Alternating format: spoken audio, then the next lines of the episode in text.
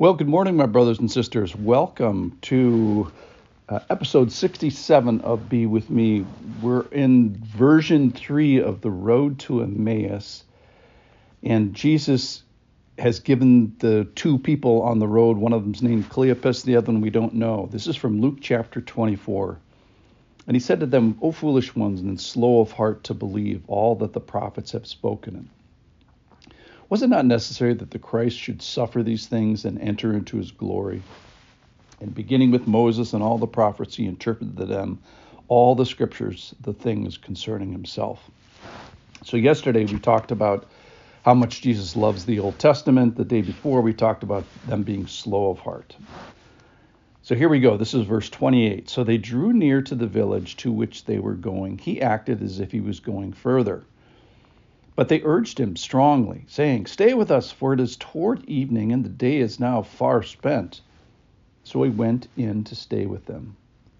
When he was at table with them, he took the bread and blessed and broke it and gave it to them. And their eyes were opened, and they recognized him, and he vanished from their sight. And they said to each other, did not our hearts burn within us while he talked with us on the road?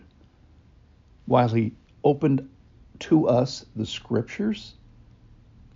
And that same hour, they rose and returned to Jerusalem, and they found the eleven and those who were with them gathered together, saying, The Lord has risen indeed and has appeared to Simon. Then they told what had happened on the road and how he was known to them in the breaking of the bread. So I'm so glad that you're here. And we this story started with their eyes were kept from recognizing him, and that was in verse 16 early on. And then today we find out that their eyes were opened and they recognized him. Other highlights was that their hearts were burning, and their hearts were burning in two ways.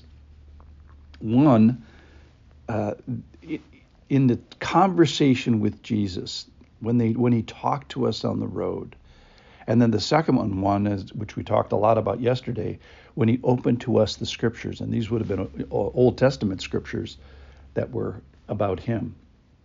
So this movement of God within their hearts, this unction of the Holy Spirit, of this burning in our hearts, and isn't that something that we can experience. You mean to tell me that we can experience this eternal motion of God as it reaches down and touches our individual hearts?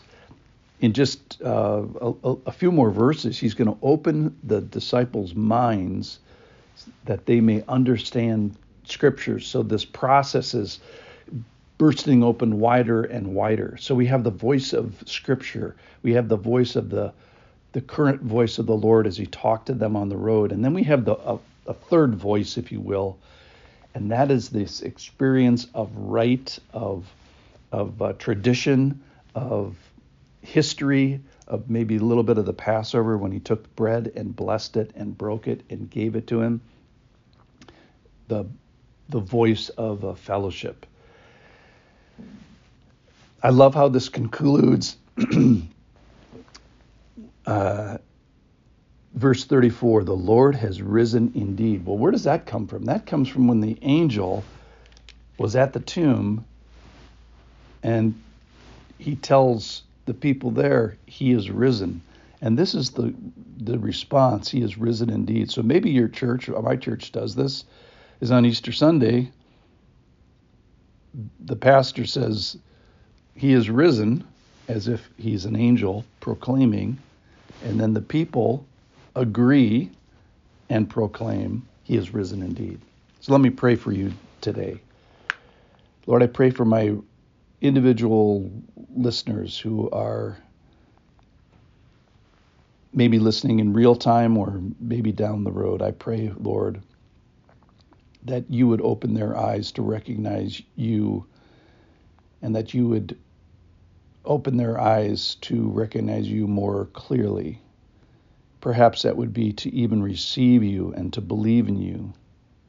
Perhaps it would be to understand your scriptures and to have your have the mind cleared and make a highway in their mind of understanding of this wonderful life that you li- lived and the things you did to sacrifice for us in Scripture.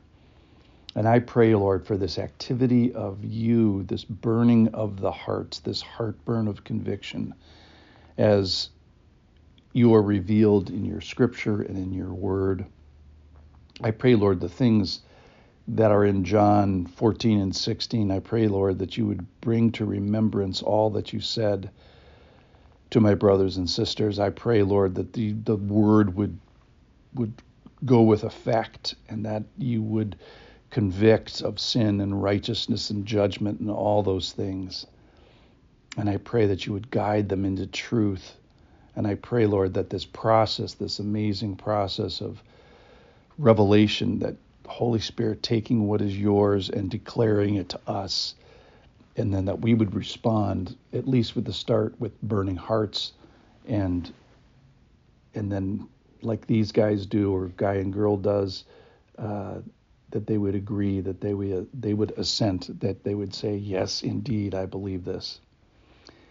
And then I I pray, Lord, for fellowship. I pray for a place to to spiritually break bread and a place of good doctrine and a place of uh, caring and all the things that your your body of Christ does in the church. I pray for all those things.